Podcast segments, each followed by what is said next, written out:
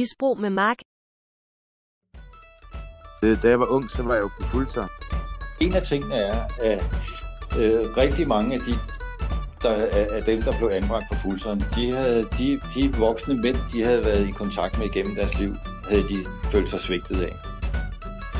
Jeg kan huske nogle af de unge på fuldtiden, som jeg snakkede med, de forstod ikke, at der fandtes folk, der ikke var misbrugere, fordi der, hvor de kom fra, der kendte de ikke nogen, der ikke var det. Du lytter til Misbrug med Mark. Oh, what shall we do with a drunken sailor? What shall we do with a drunken sailor? Oh, what shall we do with a drunken sailor? Det er fredag, og det er tid til et nyt afsnit af Misbrug med Mark. Tak fordi du lytter med. Dagens afsnit det hedder Fuldson og Fikserum. Og det gør det, fordi jeg taler med en tidligere Fuldson-officer, som også har arbejdet på en varmestue. Dagens afsnit det betyder noget for mig personligt, fordi da jeg var dreng, så gik jeg selv på Fuldson. Der blev jeg anbragt, da jeg var 14 år, og jeg kom egentlig fra en almindelig folkeskole, og lige pludselig så befandt jeg mig så på en døgninstitution. Jeg synes, det var hårdt, fordi jeg ikke kunne bo hjemme, og fordi det miljø, der var der, var mere hårdt og mere kriminelt.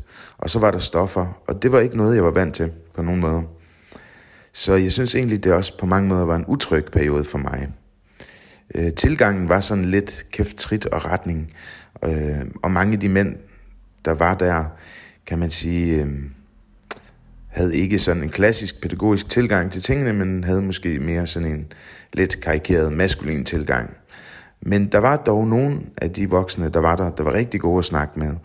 Og det er så en af de officerer, der var rigtig gode at snakke med, som jeg taler med i dagens afsnit.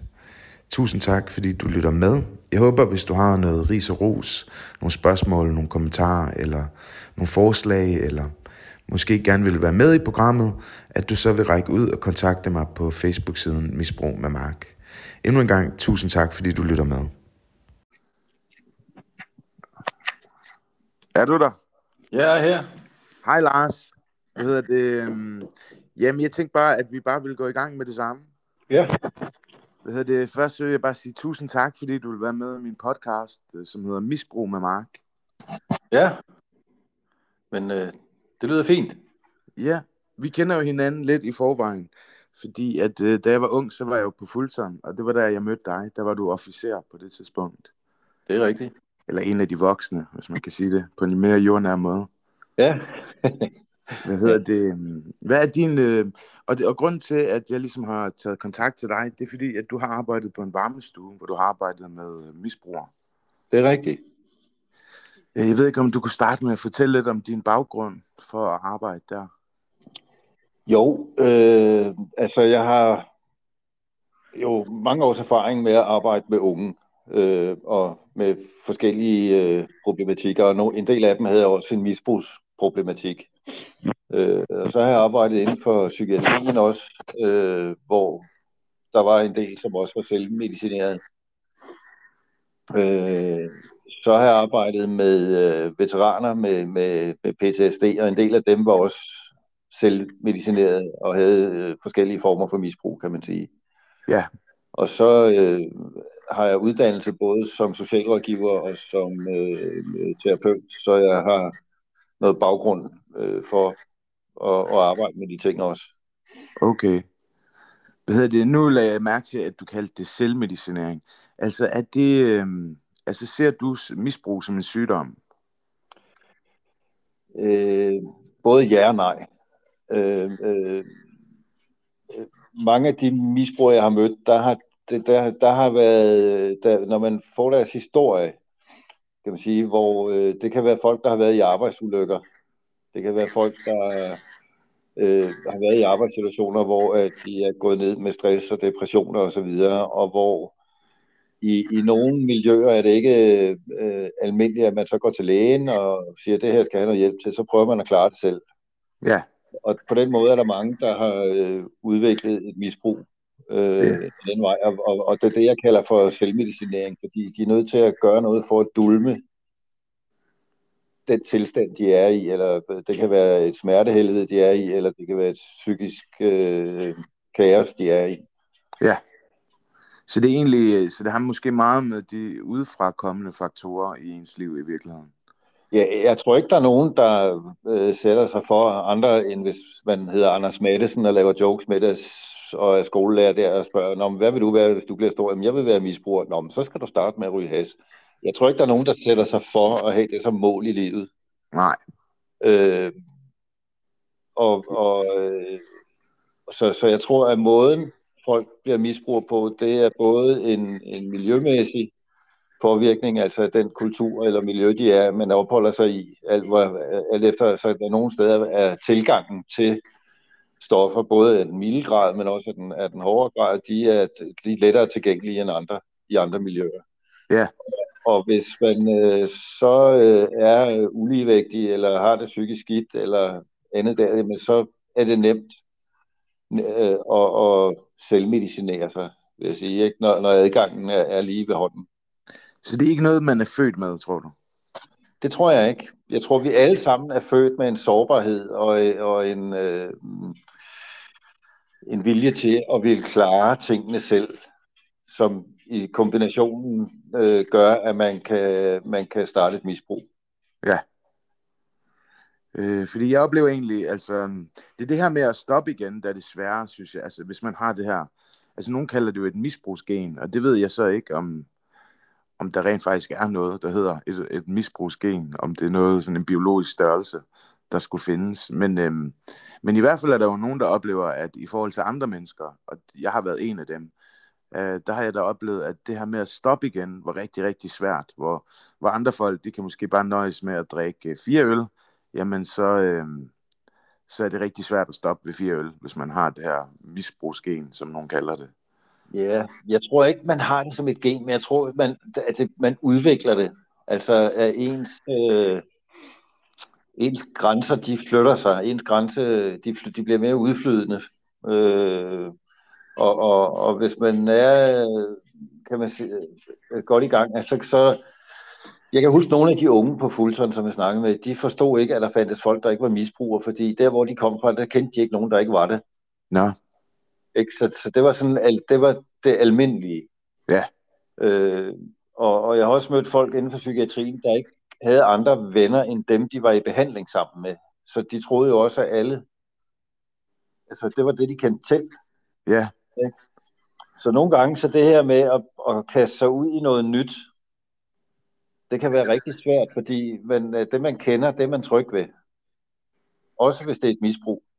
Ja. Og, og, og det her med at stoppe, ikke? Altså det, der, der er nogle andre ting. Det er ikke bare det, fordi der kan jo også være en del abstinenser og øh, en del øh, psykisk, der skal på plads. Altså kroppen skal også kunne øh, leve med øh, og, og ikke få det, den plejer at få. Så derfor ja. tager det jo tid. Man kan, det er sjældent, det er ikke ret mange, jeg har mødt, der sådan fra den ene dag til den anden går fra at være misbruger til ikke at være det. Det, det, det tager noget tid. Ja. Så det er, det, det, det er noget, man skal oparbejde. Det er ikke noget... Fordi det er jo netop en af myterne, synes jeg lidt ved øh, afhængighed eller misbrug. Det er jo, at det skulle være de her kemiske hook, der gør, at man bliver afhængig. Men øh, der er jo meget, der tyder på med nyere forskning, at det faktisk ikke har så meget med kemien at gøre. Fordi de fleste folk har jo for eksempel været på sygehuset, hvor de så har fået opium i en længere periode, eller opiater på en eller anden måde ja. opiumslignende, morfinlignende præparater, hvis de nu har brækket et ben eller et eller andet.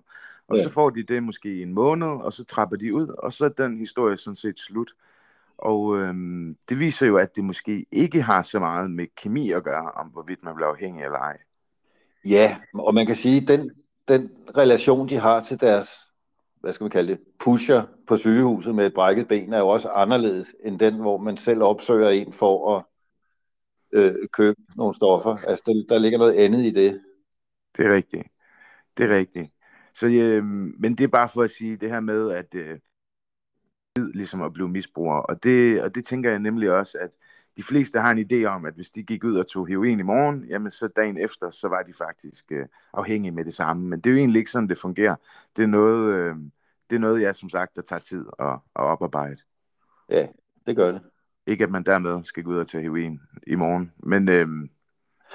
Nej, det synes jeg ikke. Man skal bare prøve, prøve at prøve. Altså, der er jo nogen, der siger, at man skal prøve alting en gang. Der er ting, jeg ikke behøver at prøve i mit liv. Ja, lige præcis. Jamen, ja. sådan har jeg det også lidt det her med, at man siger, at man skal prøve ting for at kunne for at kunne udtale sig om dem. Og øh, der vil jeg da også sige, at heroin er der også på listen af ting, jeg ikke behøver at prøve for at, hvad skal Ja. jeg sige, øh, have en erfaring med det. Ja.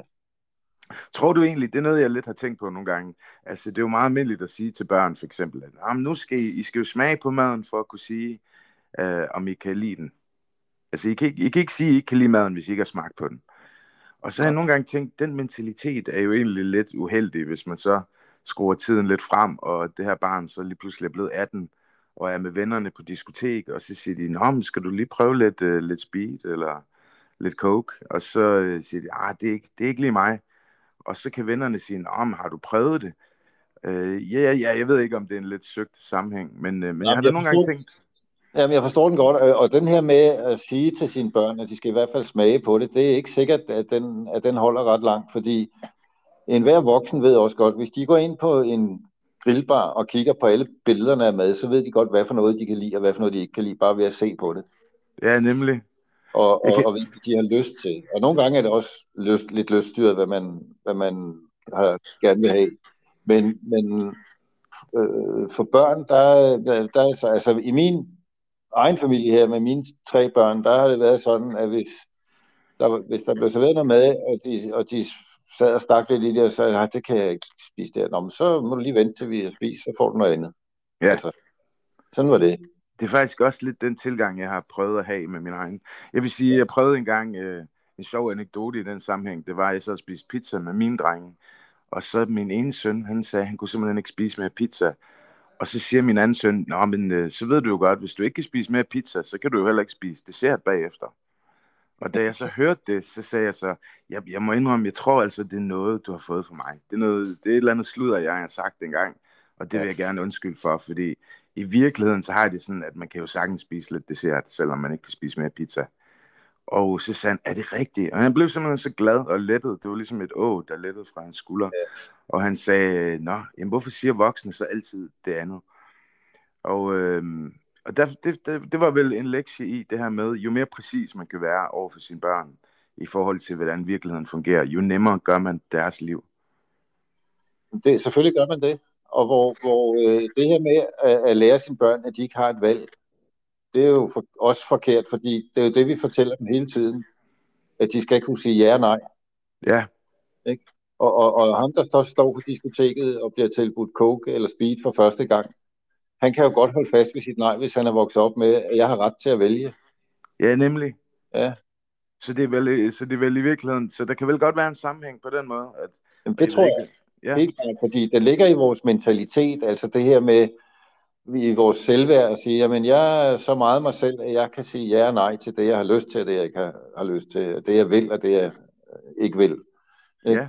Og øh, jeg, ligger, jeg er så selvkørende, jeg ikke ligger under for, for det gruppepres, der kan være. Øh, og det øh, har jeg da også oplevet med mine egne børn, ikke? Altså øh, selv som små, sådan 6-7 år, hvor der kom en for at lege og banke på, hey, vil du ikke, skal vi lege? Nej, jeg har ikke lyst til at lege med dig i dag. Kan jeg komme igen i morgen? ikke? Nå, det er cool. Og ja, det synes jeg delte mig også, det var lige da jeg hørte det, og hvor jeg så spurgte bagefter, hvordan det, jamen jeg synes, han var sgu så dum nede i skolen så i, i dag, så det, ham gider jeg sgu ikke lege med i dag. Hallo? Jeg tror Selvom lige, vi har... Og vi mistede lige forbindelsen et øjeblik, Lars, så vi hørte ikke lige det sidste, du sagde. Nå, men det var det der med, at, at, selvom altså, at hans kammerat havde været dum nede i skolen, ikke? Og så, eller i børnehaveklassen var det, og så, øh, øh, men, ja, så siger han også, min dreng, at jamen, han er sikkert god nok i morgen, han er bare dum i dag. Sådan, at han også godt ved, det er ikke sådan, at folk er dumme hele tiden. Ja, Ikke? det, er også, det er også en fed indsigt at have. Ja, og der, der blev jeg sgu lidt imponeret over min knægt, at, han- at, han, at han, han tog det på den måde. Ja. Ja. Jamen, hvad hedder det? Dengang jeg gik på Fuglsund, kan jeg huske. Synes du, der var, altså fordi der øh, var jeg da en af de elever, der faktisk ikke røg has. Og, øh, og havde som sådan ikke noget problem med noget misbrug. På det tidspunkt, i hvert fald. Altså, ja. synes du nu sådan set i bagklodskaben, at øh, der var nogle tegn på, at jeg kunne... Altså, for jeg ville have forsvoret, at jeg aldrig ville blive misbruger på det tidspunkt. Øh, men det gik jeg så alligevel hen og blev, selvom jeg, var, jeg ville have været 100% sikker, og ville gerne have været en million, men jeg aldrig ville blive misbruger. Men blev det Ja. så alligevel. Synes du, der var nogle tegn i forhold til den måde, du kendte mig på dengang? Nej, det synes jeg ikke. Altså, det er, sgu, det er så svært at spå om, hvad, hvad, altså, hvad unge mennesker, hvor, hvor de lige pludselig, når de når det der sted, hvor man lige pludselig skal stå på egne ben, altså, hvordan klarer man det pres? Hvordan klarer man... Øh...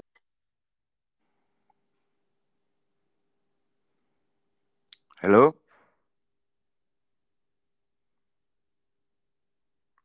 Ja, jeg tror simpelthen, vi lige har mistet Lars lidt. Men øh, han er tilbage igen. Hej Lars, hvad hedder det? Undskyld, forbindelsen den røg altså lige igen. Nå, okay. Men du Nå, er også men... ude ved kysten. Ja, men øh, jeg, har, jeg har et meget godt wifi her. Så... Nå, okay. Ja. Nej. Øh, men, øh... Altså det, det jeg tænker om det er også, at øh, altså det her med, at når man som ung er øh, altså igennem ens ungdom der, der skulle man jo gerne få den læring og få de øh, kompetencer, der skal til for selv at skabe sin hverdag. Og ja. det er så svært at få en kvittering for, før folk selv står ude i det. Øhm, det kan man ikke altid vide på forhånd. Nej, altså... Ja, undskyld. Nej, men også fordi, at nogen kan virke, kan fungere smadret godt, når de er et større fællesskab, men hvor de også er afhængige af det fællesskab for at kunne fungere. Og ja. hvor man ved det ikke før, at, at de skal ud og virkelig stå på egne ben. Ja. Jeg tror faktisk, for, for mig var det måske omvendt i virkeligheden, at jeg faktisk øh, har haft det svært i fællesskaber tit. Ja. Og jeg tror egentlig, at, øh, og man kan sige, jeg har jo haft øh, nogle parforhold, hvor det så er gået galt. Og, og det er jo egentlig fællesskab, kan man sige. Så for mig har det jo været, altså min, hvad skal vi sige, min udfordring i virkeligheden, det har ikke været så meget det her med at kunne stå alene, men det har måske netop været det modsatte, tænker jeg nogle gange. Det her med faktisk at ture ind og relationer. Ja. Jamen det, og det kan der jo være mange andre årsager til. Altså, øh, man kan jo også, fra man, altså, fra man er helt lille, altså fra man bliver født, eller fra før fødslen næsten, så alt efter, hvor ønsket man føler sig, og hvor meget, hvad for en tilknytning man får til sine forældre, ja. så har det jo betydning for, hvordan man danner relationer i resten af livet. Ja. Og hvor meget man tør stole på dem, og, og hvor meget værdi man tør satse på, der er i, i en meget nær relation. Og, ja. og, øh, og det øh, kommer, kan følge ind hele livet, og det er noget, man kan arbejde med selvfølgelig, når man bliver opmærksom på det som, som voksen. Øh, men man kan jo ikke rigtig... Man skal have, i hvert fald have en bevidsthed om det, inden man kan gøre noget ved det. Ja, altså jeg vil sige, nu har jeg heldigvis en alder, hvor jeg så, og nu er jeg heldigvis kommet ud af has, og så har jeg haft mulighed for ligesom at bearbejde mig selv og reflektere over mit liv og hvorfor det gik, som det gik. Og, og det er den her podcast blandt andet også en del af, simpelthen at finde ud af, hvad misbrug handler om, øh, så jeg kan blive klogere på det. Fordi på nogle, på nogle måder, der oplever jeg det lidt ligesom et trafikuheld, at øh, der skete. At øh, ja, jeg kan jo egentlig godt bebrejde mig selv, at hvorfor ned ad den vej, eller hvorfor var jeg ikke lidt mere opmærksom, eller hvorfor købte jeg ikke en bil med lidt flere airbags. Men, men alt den lige, så var det ikke noget, jeg så komme. Nej.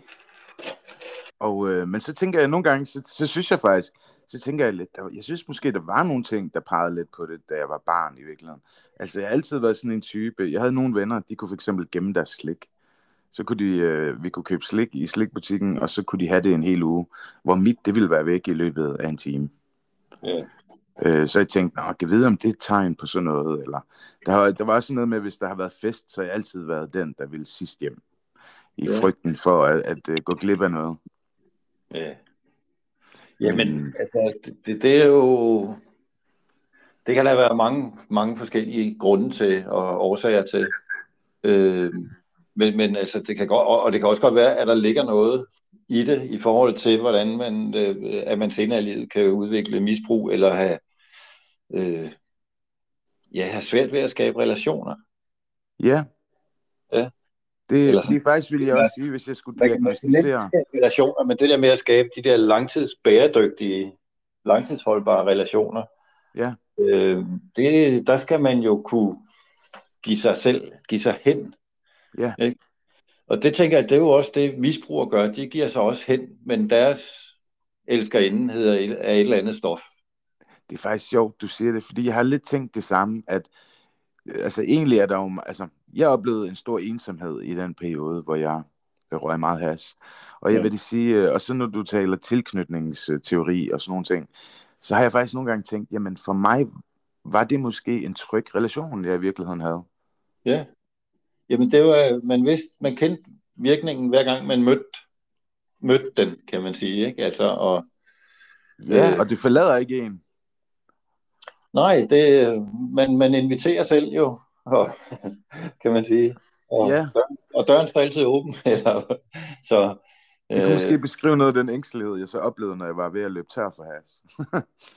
ja, ja. Altså så, øh, men det er jo også det, der sker selv, altså for alkoholikeren og så videre, det er ikke, altså så er det sgu ned med alle de tomme flasker og se, om der er til, til en lille omgang. Ja, nemlig. Men du synes ikke, der, altså i forhold til din tid på Fuldson, så du synes ikke, altså der var ikke nogen sådan telltale signs i forhold til, hvem der så sidenhen ville klare sig godt, eller, eller hvem der ikke ville?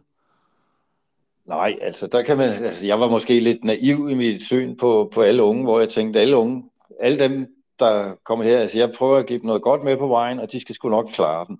Altså, ja. Øh, og, og når man så også øh, statistikken på, hvem fik gennemført skolegangen, ikke? og mange af de elever, der var der, kom jo med et udsagn fra tidligere skolelærer, der sagde, at dig, du får fandme aldrig en eksamen, du kan ingenting, og de havde fået, det havde de fået at vide så mange gange.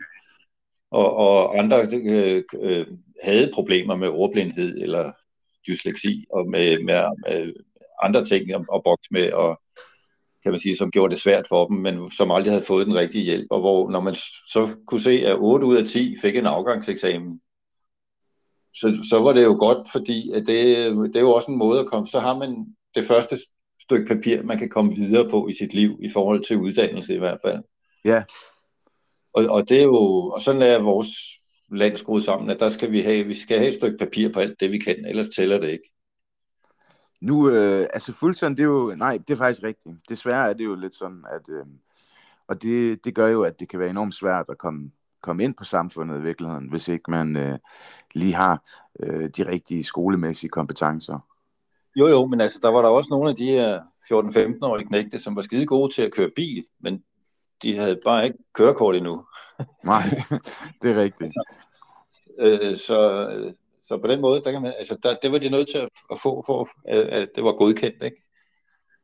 Det er rigtigt. Hvad, jeg tænkte på, øhm, altså Fuldson er jo kendt for kæft, trit og retning.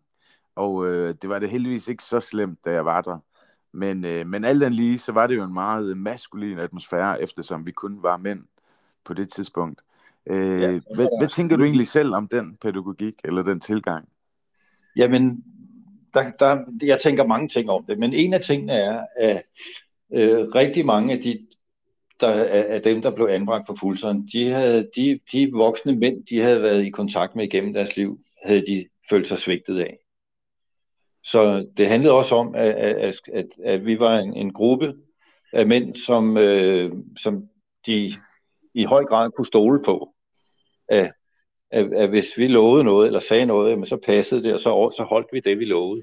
Ja. Øh, og så havde vi jo de her rammer, hvor man havde faktisk et schema fra tidligere om morgenen og til sent om aftenen. Altså der vidste man, hvad man skulle. Man vidste, hvornår der var mad. Man vidste, hvornår man skulle i skole. Hvad man vidste, hvad man skulle. Og det var jo med til at frigive en masse energi, fordi det her med at, øh, hvis man ikke havde nogen plan, ikke, og hele tiden skulle rende og spørge, eller undersøge, eller gætte på, hvad, hvad, det, hvad skal jeg nu? Så vil man bruge sindssygt meget energi på det. Ja. Og, og det gjorde jo, at folk øh, øh, indgik i de, kan man sige, i, i de opgaver, som de havde i løbet af dagen. Øh, sammen med de voksne, øh, sammen med, og med os i skolen, hvor det jo var lærerinder. Der var faktisk kun kvinder i, over i skolen. Ja, det er og det var, også, det var også bevidst. Nå, øhm, det var jeg ikke klar over faktisk. Det har jeg aldrig tænkt over. Nej, men, men det her med at sige, at der er forskel på verdenerne, altså, det, det, det, var, det var noget, vi lagde vægt på også. Nå. Øhm, så og, og, og, øh, men det her med, at de voksne, der var der, det var, vi skulle kunne stå ved, øh, hvem vi var, og, og, og, så, og vi var meget forskellige, men så der kørte det her, dags, det her dagskage med, og der, og der var et regelsæt, øh, kan man sige, som vi var enige om. Og det gør det jo meget nemmere at være ung i. Ja. Øh, det kan også være, at for mange i starten, der var det jo bøvlet, men, men når man kom i gang med det og, og fik den der dagligdag, det, man skal ikke kæmpe sig det der, man kan kalde en rum, altså det her med, øh, øh, jeg ved, hvad jeg skal i dag, og jeg ved, hvad jeg skal i morgen, og jeg ved, hvad jeg skal i overmorgen. Altså, det er jo også sådan, at, vores, at det almindelige liv efter, efter fuldtiden, altså hvis man kommer i uddannelse, arbejder osv., så, og får kærester og kone og børn osv., jamen så bliver det jo, så er det mange dage, der gentager sig selv på mange områder. Ja. Og det man så lægger i, der gør livet specielt, det er jo alt det andet. Ikke, hvad man ja. foretager sig sammen. Ikke? Men... Det er også derfor, at, at vi havde jo også et budget på fuldtiden i forhold til, vel, til velfærd. Ikke? Altså, vi kunne godt, hvis vi havde sådan en weekendvagt, og der var så en, der, en dreng, der sagde, ej, der er sgu ikke så meget. Skal vi ikke tage ud og bowle? Jamen, det gør vi. Hvor mange vil med? Bum. Ikke? Altså, det var ikke noget, der skulle tages op Nej. med et eller andet udvalg eller noget. Nej. Eller hvor på et tidspunkt var også, skal vi ikke tage på netcafé? Jamen, så gør vi det. Ja. Skal vi ikke, øh, altså mange, der kan være mange ting. Ikke? Og, og, og hvor øh, øh, der var ikke så mange smalle steder der. Nej. Det, det er noget, jeg husker som fedt. Og det er jo også noget af de, nogle af de ting, som man gør i rigtig mange almindelige familier. Ikke? Ja. Når der er weekend, jamen skal vi lave et eller andet sammen? Ikke? Jamen, vi kan besøge bedstmor og bedstfar. Okay. Øh, det kunne vi så ikke lige vælge at gøre på fuldtid, men vi kunne gøre så mange andre ting. Ikke? Jo. Ja. Og vi tog Udover, også... at vi var også... Jeg kan huske, at vi var ude og spise fint også et par gange og sådan nogle ting.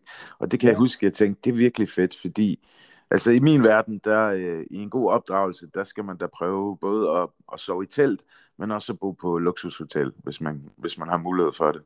Ja, og man skal kunne lære at spise med kniv og gaffel, for man skal jo kunne begå sig i så mange sammenhænge som muligt. Ja, absolut. Men jeg vil sige, øh, jeg husker dig som en, der var god til at, at være åben og, øh, og fortælle om dig selv, og det fik jeg meget ud af personligt, hvor at jeg måske øh, ja, fik lidt mindre ud af dem, der havde en mere, hvad kan vi sige, firkant gang. Og, øh, og jeg vil sige, tiden har jo ændret sig meget, siden jeg gik der, og, der, og det er jo også øh, interessant egentlig, fordi i dag øh, er det jo meget mere legitimt for unge drenge at tale om følelser, for eksempel. Ja. Jeg kan huske øh, til min ene søns fødselsdag, der så jeg på hans Facebook-væg, en ven havde skrevet til ham, Tillykke med fødselsdagen, jeg elsker dig, hjerte. Og, øh, og jeg blev egentlig enormt rørt af det, fordi, og så, og så kom jeg til at tænke på mig selv i den alder, at, at var det nu sket, da jeg var dreng, så var det da helt sikkert, så havde det helt sikkert været med sociale repræsalier i folkeskolen den næstkommende dag. Øhm, hvor man så ville have fået anklager om at være homoseksuel og det ene og det andet. Altså.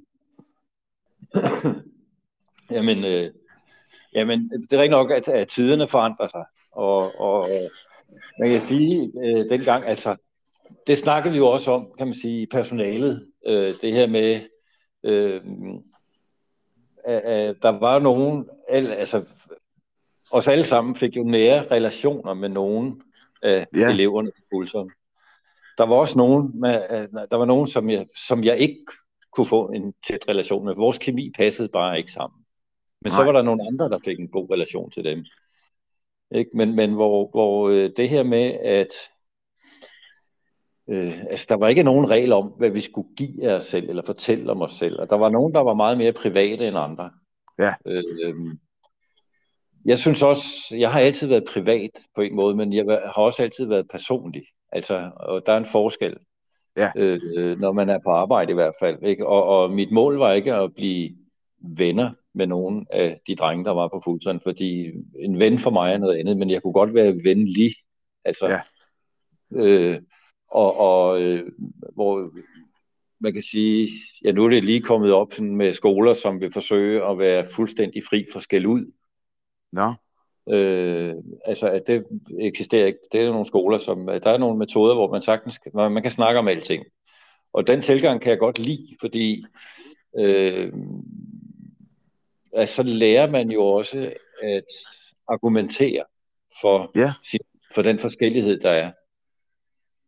og det var noget af det, jeg synes var sjovt. Specielt kan man sige i weekenderne, hvor der var tid til, at vi sad og snakkede og bare hyggede. Øh, der blev der jo tit lagt op til sådan nogle snakke der med om regler, om rammer, om øh, hvorfor er det i orden at gøre sådan, men ikke sådan. Ikke? Og hvor, hvor, hvor jeg synes, det var jo skide godt oplæg til debat, og så kunne vi bare snakke om det, og hvor nogen blev overrasket over, at jeg ikke bare lukkede munden på. Ja, for det var faktisk noget, jeg synes, du, du faktisk formåede at vise i virkeligheden. Det var, fordi nogen havde jo lidt sådan en uh, lidt macho tilgang, synes jeg godt, man kan tillade sig at sige. Og, øhm, og sådan lidt, ja, og så, sådan er det bare, og sådan, sådan er det, og det skal man ikke øh, stille så mange spørgsmålstegn til, eller sådan en lidt, øh, hvad skal vi sige, karikeret, maskulin øh, tilgang til tingene, hvor at jeg synes, at, øh, ja, du viste jo, at man faktisk godt kunne øh, gå lidt mere i dialog. Jamen det synes jeg, er, altså, men det, sådan er jeg også vokset op, ikke, med, med, med mine forældre, ikke? Ja. Øh, altså hvor, hvor øh, jamen, det var kulturen i min familie, det var at, at snakke om tingene. Altså, ja. jeg, selv med mine to brødre, der, vi har sgu aldrig været op og slås med hinanden. Jo, vi har da drillet hinanden og, og lavet practical jokes for hinanden, men det er ikke sådan, at vi har tævet løs for hinanden. Nej. Jeg, jeg hørte også min lærer forleden, der havde, havde reageret sådan over for sine elever. Der var en, der havde kaldt ham en fucking gamer-nørd. Og øh, det kan man jo være i dag som skolelærer. Og det var ret vildt. Det betyder, det betyder også på, at jeg er blevet gammel, når en, en skolelærer kan være en gamer. Men øhm, ja, hvis jeg havde sagt sådan til en af mine lærer, så ville de ikke fatte, hvad det var. Hallo? Ud igen. Ja, den faldt lige ud et øjeblik igen. Undskyld, Lars. Ja. Men ja, hvis du, havde, du, du var ved at sige, hvis du havde sagt sådan til en af dine lærere, Jamen, de vil ikke, altså det udtryk fandtes ikke dengang. Der var ikke, altså i 70'erne for eksempel, der var der ikke noget gamer. Nej, man kunne ikke være en... Øh... Nej. Men, men noget han... Øh... Men den måde, han reagerede på, det var så ved at, øh...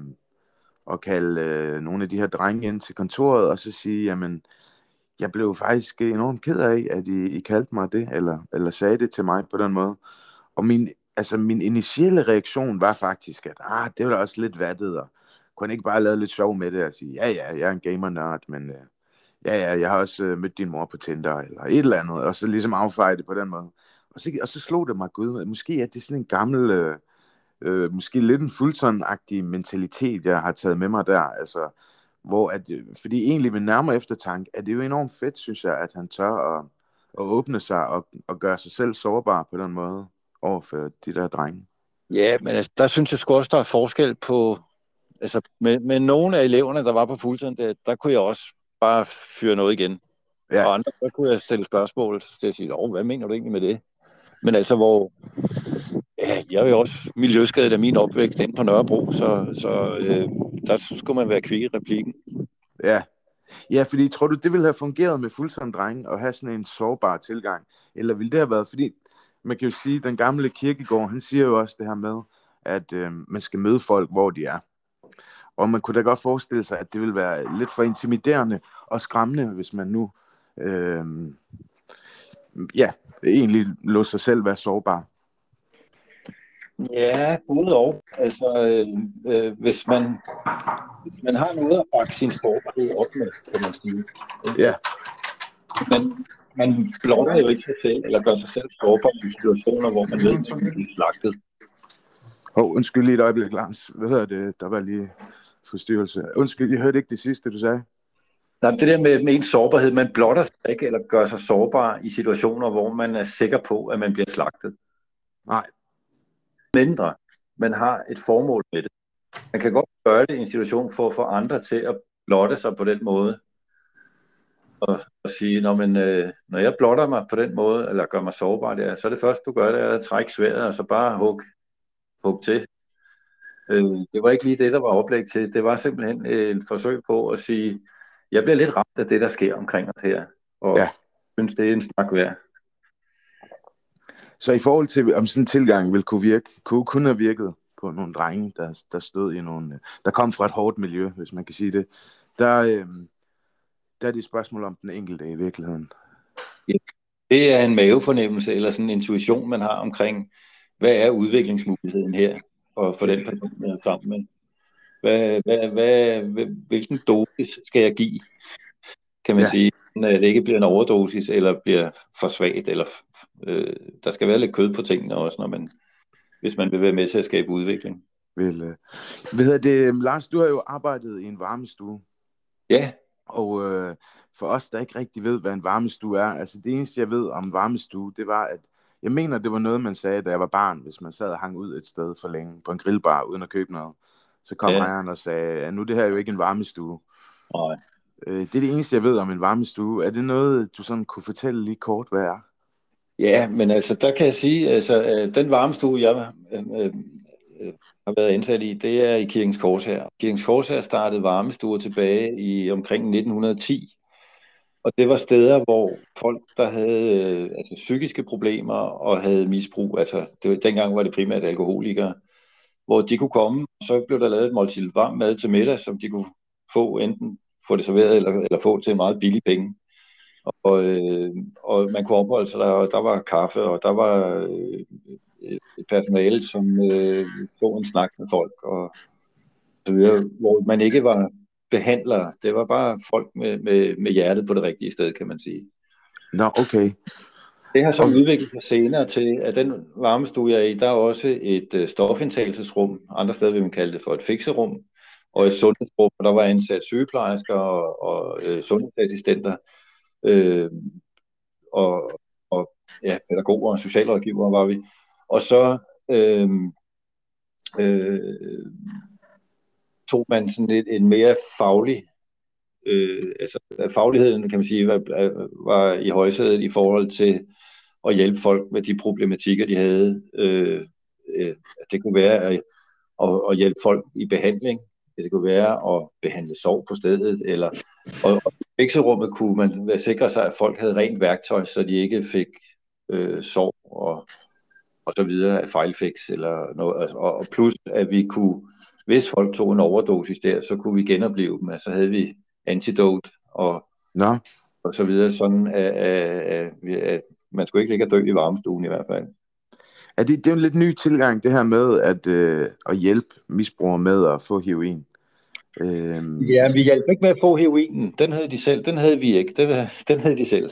Nå, okay. Men, så det var ikke en heroinklinik-agtig situation værktøj med rene sprøjter, og der blev spritet af, og der blev, altså alle de her ting i et helt klinisk, øh, altså sådan klinikagtigt miljø. Øh, og så, så, så, øh, så folk ikke fik de der følgesygdomme, der kan være af ikke at have rent værktøj til at fikse. Eller... Kunne man så sige øh, lidt frægt, at de medvirkede til noget ulovligt? Nej, det gjorde vi sådan set ikke, fordi øh, driften af af, af, af, af fikserummet og sundhedsklinikken, den stod kommunen for. Og det var i samarbejde med misbrugscenteret også. Fordi øh, at man ville jo undgå at have de her steder i byens parker, hvor folk lå og fiksede, eller fandt et skur, eller et eller andet, sådan at, at plus at man havde lidt styr på, på det. Og øh, det har jo så lettet både byens læger og skadestuer og så videre temmelig meget, at der har været sådan et sted hvor man tog sig alene af den gruppe. Øh, så, så det er, ja, selvfølgelig kan jeg godt se, at det er sådan lidt dobbelt, og, og, og, men, men for eksempel må der, ikke, der måtte ikke foregå nogen form for handel i varmestuen, heller ikke i gårdmiljøet udenfor. Nej. Øh, det var ikke et sted, hvor pusherne havde adgang. Øh, fordi den, den del ville ikke være lovlig. Nu, øh... Vi havde så den garanti, eller den aftale med politiet også, at inden for plankeværket til gårdmiljø og varmestue, det var visitationsfri zone, hvis vi kunne garantere, at der ikke foregik nogen handel. Okay. Så hvis vi tog folk i at handle, og det gjorde vi stort set hver dag, så fik de besked på os, at det var tak for i dag. Nå.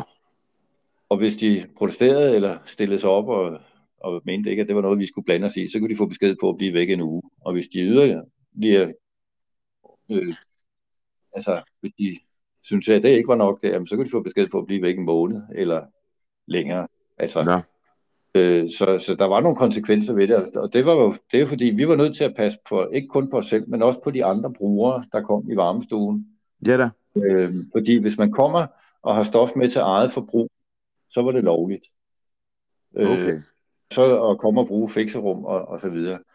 Øh, og og øh, det skulle dem, der handlede, ikke ødelægge. Og hvis vi skulle kunne sikre, at de kunne komme der uden at politiet bare lige kunne gå ind og visitere folk og tage det lidt, de havde, jamen så var vi nødt til at have en konsekvens på, hvis der blev handlet. Jamen, øh, altså det her med, at du, du siger, det var kirkens korsager. Altså, Ja. er der egentlig nogen øh, særlig grund til, fordi det virker meget som om, at det har været kristne organisationer, der har taget sig af misbrug sådan igennem årene. Er der nogen øh, bestemt grund til, at det lige er sådan i, i en kristen sammenhæng?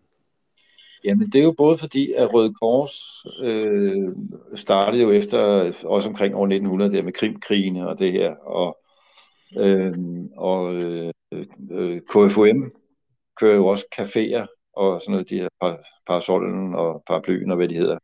Ja. Øh, og har også et stort socialt arbejde, altså KFM sociale arbejde, de laver også mange andre ting, de laver, hjælper også folk med at få styr på økonomi og så videre. Øh, og det forsøgte vi som end også at hjælpe med. Men, men hvor, hvor øh, der ligger en lang tradition i, altså det er jo over 100 år siden, de startede med både øh, Røde Kors, øh, Kirkens Kors og Blå Kors, øh, så videre, med at lave socialt arbejde. Og det gjorde de simpelthen, fordi der var ikke, altså det gjorde staten ikke.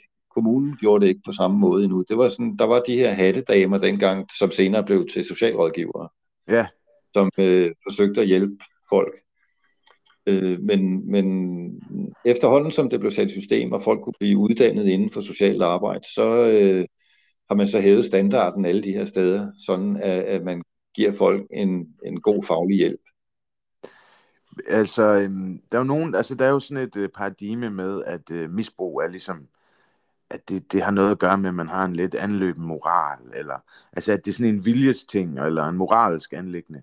Altså, er det din oplevelse? Nej, altså min oplevelse med de misbrugere, jeg har mødt der, ikke, og der har jeg jo mødt, altså bare i den varmestue, øh, der kom omkring 450 i løbet af et år forskellige, og nogen kom hver dag, og nogen kom et par gange om ugen, og nogen kom måske en gang eller 14 dage. Øh, men hvor, hvor øh, deres moral var på nogle områder jo, fordi de, de jo, en del af deres miljø var jo også områder, som jeg ikke færdes i, hvor Ja. moralen var anderledes end, end i varmestuen. Men den, den moralkodex, vi havde i varmestuen med, at man skulle til hinanden, øh, der måtte ikke foregå handel, øh, og så videre, altså at øh, der var nogle områder, der var røgfri zoner, for eksempel, sådan at hvis der var ikke ryger, så kunne de omkring det var også, at de mindede hinanden om det. Altså hvis, hvis nogen øh, satte sig på en, i, et røg, et rygefrit område og tændte en smøg, så var der altså nogen, der sagde, åh, du må ikke ryge der. Altså, og det var ikke sådan noget med, øh, hør lige her din skovl, mand, du ved sgu da godt, du ikke må sidde og ryge der. Altså, det var ikke sådan, ikke? det blev sagt ordentligt. Ikke? Og det var, det var ligesom den moral, som vi lagde ned i det, og som de tog med sig. Men når de gik lige ud af porten, så kunne de jo godt...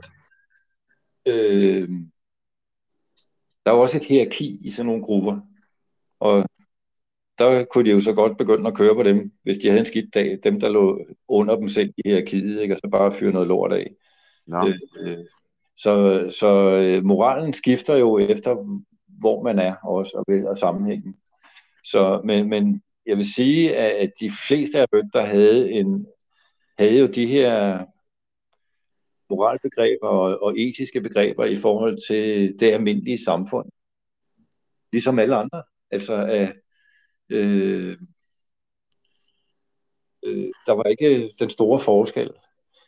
øh, ja, Altså, jeg har det da også sådan med alkohol, uden at være alkoholiker, så synes jeg, selv, så synes jeg også selv, at alkohol er da en pragtfuld ting.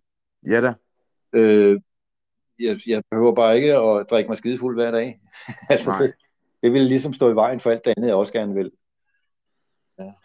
hvad hedder det? øhm, Nej, men jeg oplever egentlig også, at øh, når, altså, i forhold til det misbrug, jeg havde, det var egentlig ikke så meget det her med, øh, det har jeg også snakket med nogle andre om, som jeg interviewer, men det er egentlig ikke så meget det her med at stoppe der var det svære, som det var det her med ikke at starte igen i virkeligheden. Fordi at, Ja. jeg synes egentlig, at jeg kunne godt stoppe, men øh, man følte egentlig hurtigt, at det var lidt meningsløst, fordi, at, øh, fordi jeg jo egentlig stadigvæk stod i den samme situation. Og det er egentlig det, jeg synes, der har gjort det svært at stoppe personligt. Det tror jeg også. Altså, jeg tror også, altså man siger jo, der er gammelt ordsprog, der hedder, at summen af laster er konstant. Ja, Så hvad skal man sætte i stedet for? Ja nemlig. Og det, det, er, det handler meget om tid. Ikke? Hvad, hvad, hvad bruger man sin tid til? Øh, hvad, hvad, hvad giver indhold? Øh, når jeg nu fjerner noget, jeg bruger tid på, hvad skal jeg så sætte i stedet for? Ja, fordi mange kan jo have et misbrug med mange ting. Altså, man kan jo sige, man kan jo også flygte fra sine problemer ved at gå meget til spænding, eller arbejde rigtig meget på sin karriere, ja. eller... Ja. Og, og jeg nogle gange synes, at det er lidt snyd for de folk, der så har fået et misbrug, der er så upopulært og stigmatiseret, som for eksempel et heroinmisbrug kunne være, ikke? Ja. Fordi i, i princippet er der vel ikke den store forskel. Nej, og hvis man ser på, hvad den nye folkesygdom er, at det er stress. Det er jo folk, der arbejder for meget. Ja, Øh, og som jeg alligevel ikke, og, og det der giver stress, det er, at selvom de arbejder rigtig meget, så synes de ikke, de når det, de skal. nej, Det bliver man stresset af, fordi der mangler hele tiden noget i regnskabet. Jamen, det er rigtigt. Og, og, øh, og, og, og det er jo så en af årsagerne til, at nu er stort set alle arbejdspladser, de er øh, lovmæssigt forpligtet til at have arbejdsmiljørepræsentanter, så man får taget snakket om de her ting og gjort noget og er opmærksom på de signaler, der er. Øh, og, og, og, og det er jo væsentligt i forhold til folkesundheden, kan man sige. Ja da. Det giver bare lidt også- flere venner, hvis man er afhængig af arbejde. Ja, altså, øh, men altså, hvis man ser, øh, altså, der er jo familier, som stort set måske aldrig ser, stort set ikke ser den ene af forældrene, fordi vedkommende hele tiden arbejder. Ja, Så, så når der så kommer lovgivning nu omkring, at, at, at specielt mænd skal have noget længere barselsårlov for at få en bedre tilknytning til deres børn, så er det også fordi, at det vil gøre de her mænd både til bedre forældre og forhåbentlig, øh, det er, de har muligheden, ja, men også at de vil kunne tage på arbejde med en anden dimension. Ja. Det er ikke sådan, at, at, at jamen, og man, det ved man fra kæmpe undersøgelser, der er lavet i, i stort set alle ender af verden, det er, at det, det vil også gøre, at folk bliver mindre syge. Altså, for Ja færre syge. Så det er en god investering for en arbejdsgiver. Men jeg synes også selv, det er et fantastisk øh, lovforslag. Eller det er måske ikke bare et lovforslag, det er måske blevet vedtaget i virkeligheden. Jamen, det er faktisk et krav fra EU. Nå, Øh, ja, men øh, i forhold til nu, vi taler om øh, lovgivning, og, øh, og den tilgang, I havde på, på varmestuen, altså hvad, hvad tænker du egentlig om en... Øh, fordi i Portugal, der har man jo så valgt at legalisere alting. Ja. I hvert fald har man, øh, jeg ved ikke om det er blevet legaliseret eller bare afkriminaliseret, men i hvert fald... Begge Øh, dele, kan man sige. Ikke? Og der har det jo haft den øh, modsatte effekt af, hvad man snakker om herhjemme. Ja, lige præcis. Altså, fordi de her oplever jo i Portugal, siden de har legaliseret det, at øh, tallene faktisk har raslet ned. Plus, at, bandekriminaliteten er også blevet mindre. Ja. Jeg tror nogle gange, at det der vores frygt for at vedtage så, sådan noget på samme måde herhjemme, det er det her med, at øh, man tænker, at det, det handler om legitimitet i virkeligheden. Altså man er simpelthen bange for, at hvis man fjerner lovgivning, jamen så vil folk simpelthen rende rundt øh, og tage stoffer, øh, som om der ikke var en dag i morgen. Der tror jeg, skulle vi er mere anarkistiske i ordets positive forstand. Altså, at vi, har, vi er bedre selvkørende. Ja. Altså, vi, vi har vores indre lovgivning. Altså, vi, vi, vi, altså, jeg tror, vi næsten fra fødslen af, fordi vi er mennesker, så har vi en medfødt idé om, hvad er rigtigt og hvad er forkert. Og man kan mærke det, man kan mærke det i relationer, så ved man godt, hvis man, fordi det kan man jo kunne se på folks ansigtsudtryk, hvis man generer dem eller ikke gør. Ja, Hvad gør man og så videre. Og på den måde, så tror jeg, at vi har sådan en, den, og det er det, jeg kalder for den sunde form for anarkisme. Det er det, det der indre selvstyre. Hvor vi kan, godt, vi kan godt mærke, når vi er på rette vej, eller når vi gør noget, som ikke er, vi kan mærke, det passer mig ikke helt, det her. ja.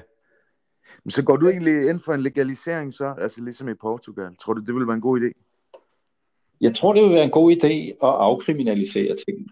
Ja. Øh, og så, øh, fordi det, de forsøg, man gør i, i øh, København, Odense og Aarhus med lægeordineret heroin for eksempel, de viser jo også, at, at de her misbrugere, der, der siger ja til at gå ind i de projekter, at de bliver ikke så syge, altså fordi de, det, det her med, at de er også os rent værktøj.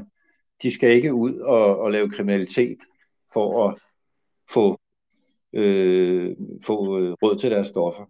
Nej. Så der er, en, der er en masse andre positive sideeffekter ved det.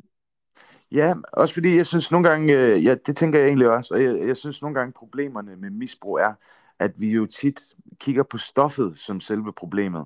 Men egentlig er det vel mere, at jeg begyndt at tænke mere og mere, at det er livsomstændighederne, som er det reelle problem. Altså som man kunne sige, uh, Jimi Hendrix for eksempel, jamen døde han af stoffer, hvor jeg så vil sige, nej, han døde vel mere af sine livsomstændigheder i virkeligheden. Ja, men man vil jo heller ikke prøve at fordampe alt vand i verden, fordi der er nogen, der drukner i det. Nej. Så, så man kan jo ikke sige, altså, man ved jo også, selvom man har forbudt stoffer, så er de jo ikke forsvundet. Nej, og spørgsmålet er, om der findes, øh, altså, om der egentlig findes øh, sunde mængder af alt. Altså for eksempel, øh, altså det, det er jo noget, jeg er lidt træt af, efter jeg er kommet ud af mit hasmisbrug.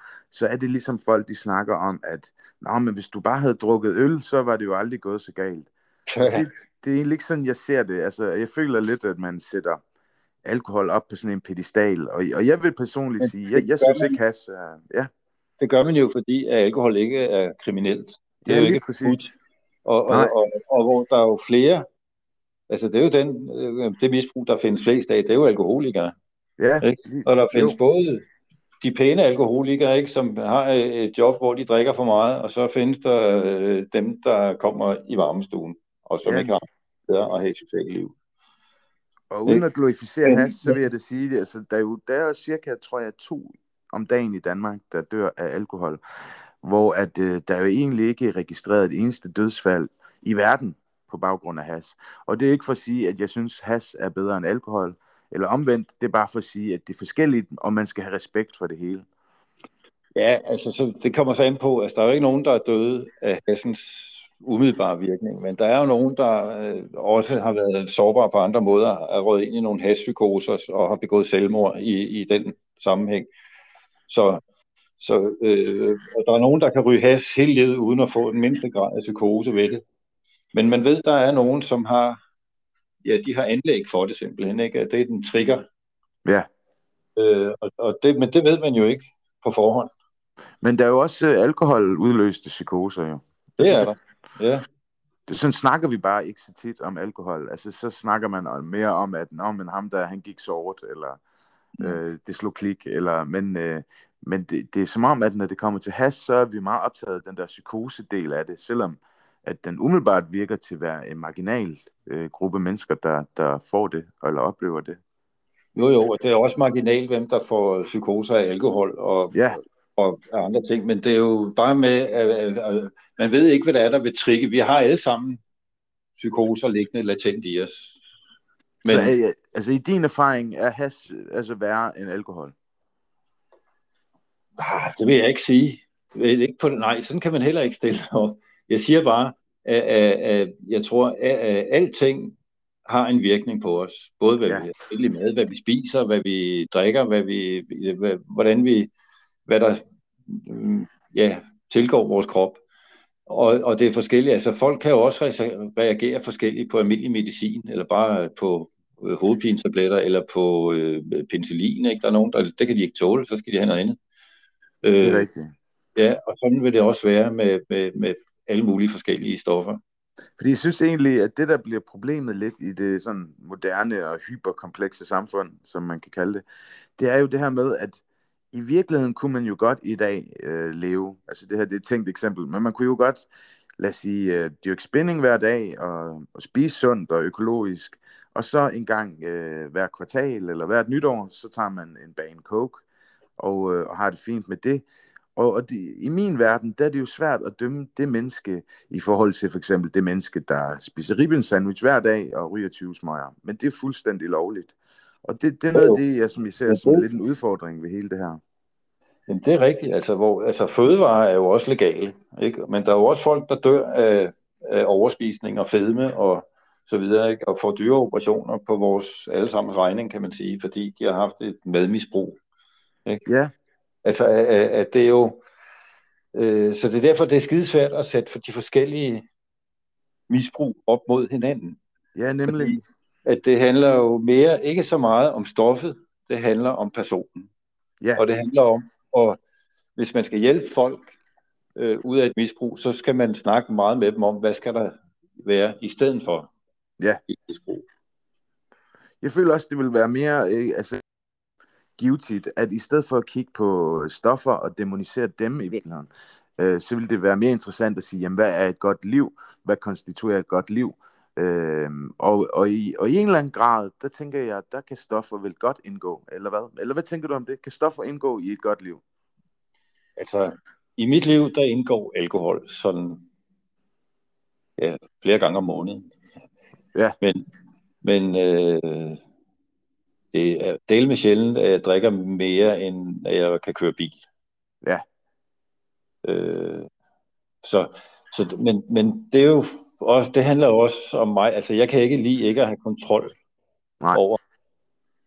Øh, jeg kan ikke lide at miste kontrollen. Nej, Øh, og det, det er nok for mig, kan man Men det- sige. Men det er faktisk pludseligt, øh, ja, fordi jeg var til et foredrag øh, øh, til en af døtrene for, for Peter Brikstofte for ikke så længe siden. Ja, Og der, der, der fik jeg i hvert fald selv lidt en øjeåbner. Fordi jeg tænkte, men altså, i mit hjem var der jo ikke misbrug. Men, øh, men jeg oplevede faktisk en del kontrol i min barndom. Ja. Øh, rigtig meget på, på visse områder. Og jeg vil sige, øh, og der fortalte hun mig, jamen det var faktisk også et misbrug. Og det, det gjorde, det, det var faktisk en øjenåbner for mig, fordi jeg kunne, lige pludselig kunne jeg godt se, hvordan øh, det her med kontrol er en form for afhængighed også. Altså en ængstelighed, men der kræver... Ja, det, det er også sådan en opadgående spiral. Altså mere kontrol fører til hurtigt til mere, og vil have mere kontrol. og du, og du har prøvet at stave kontrol bagfra. Ja, det er lort nok. Ja. Det er den gamle punk, øh, det gamle punk-slogan, ikke? Jo, jo, men også af, af, hvad man skal sætte i stedet, i stedet for øh, kontrol. Der skal, man, der, der skal man prøve at arbejde med tillid. Ja. Øh, ikke fordi de sådan er diametrale modsætninger, men øh, altså, jeg vil hellere have, at mine børn voksede op og blev tillidsfulde, end, end blev kontrollerende. Ja, det vil jeg nemlig også. Ja. Jamen, og det, øh, her på faldrebet, Lars, så vil jeg bare spørge, altså er der, en, øh, er der noget, som du særligt lærte af at arbejde med misbrugere, som du ikke vidste, inden du begyndte at arbejde på, et, øh, på en varmestue? Ja, altså der var ting, der blev tydeligere i hvert fald. Det er, at der findes, det er det her med, alle mennesker har værdi. Alle mennesker har noget i sig. Når man sætter sig og snakker, altså den, selv den der stinkende stive grønlænder, man ser første gang, som man ikke kan forstå et ord af, hvad de siger. Når man møder dem næste gang, og, og de så kan tage, ikke er så påvirket, og man sætter sig og snakker med dem, eller lige med ham, kan man sige, så får man en historie og en baggrund lige pludselig, der for, så siger, hold da kæft, det, skulle- det skulle da imponerende, det ikke er gået værre for ham. Ja, Altså, af, af, af de her levede liv, som man ser med stå med kigge i skraldespanden efter en, øh, en, en dåse, der er pant på eller noget. Man skal ikke tage fejl. De Nej. Gør et kæmpe stykke arbejde for at komme igennem dagen og, og, øh, og, gør, og gør det bedst, de kan. Og, og, og når man kommer ind og hører deres historie, så finder man ud af, hold kæft mand, de, er, de, de er ikke mindre værd, end jeg er. nej, Og, og, det, og det er man nødt til også at indse for at opretholde den værdighed, som et hvert menneske har krav på. ja. Det, øh, det, Det det, her, altså, jeg, jeg kunne aldrig finde på at nedgøre en mis på grund af, at de har en misbrug. nej, Men hvis han snakker til mig og behandler mig som et svin, jamen, så får han igen af samme skuff. Altså, ikke fordi han er misbruger, men på grund af hans attitude og adfærd. Men, men altså, øh, men der findes sgu ingen mennesker på kloden, der ikke har en værdi, nej. ligesom et hvert andet menneske. Jamen, det synes jeg er smukt sagt, og, øh, og det håber jeg, der vil være en opfordring til, at man øh, husker at se mennesket bag misbruget. Det håber jeg også, fordi øh. det findes, og, og man vil oftest blive meget overrasket over, hvor meget indhold der er. Øh, det her med, at altså, du, du så det også som en... Øh, altså, jeg, jeg var egentlig lidt i tvivl om det her med, da vi snakkede om misbrug som en sygdom. Altså fordi ifølge WHO, øh, der er misbrug, ligesom overspisning også, er blevet klassificeret som en sygdom. Men, øh, ja. men der er egentlig rigtig meget øh, polemik omkring det. Og øh, så, så ja, egentlig, ja. Det WHO gør, de har den her ICD-10, som er sådan et diagnosesystem. Og der, selv i det system indgår der en diagnose, der hedder manglende ferie. Det Nå. vil sige, at man kan godt få det skidt, hvis ikke man har holdt ferie i lang tid. Hvis man er, lever i et samfund, hvor ferie er almindeligt. Nå. Så, så, så der, derfor så kan man sige, der, find, der, kan, man, der findes diagnoser for alting. Det er bare ikke alting, der er en sygdom, som en læge lige vil kunne hen.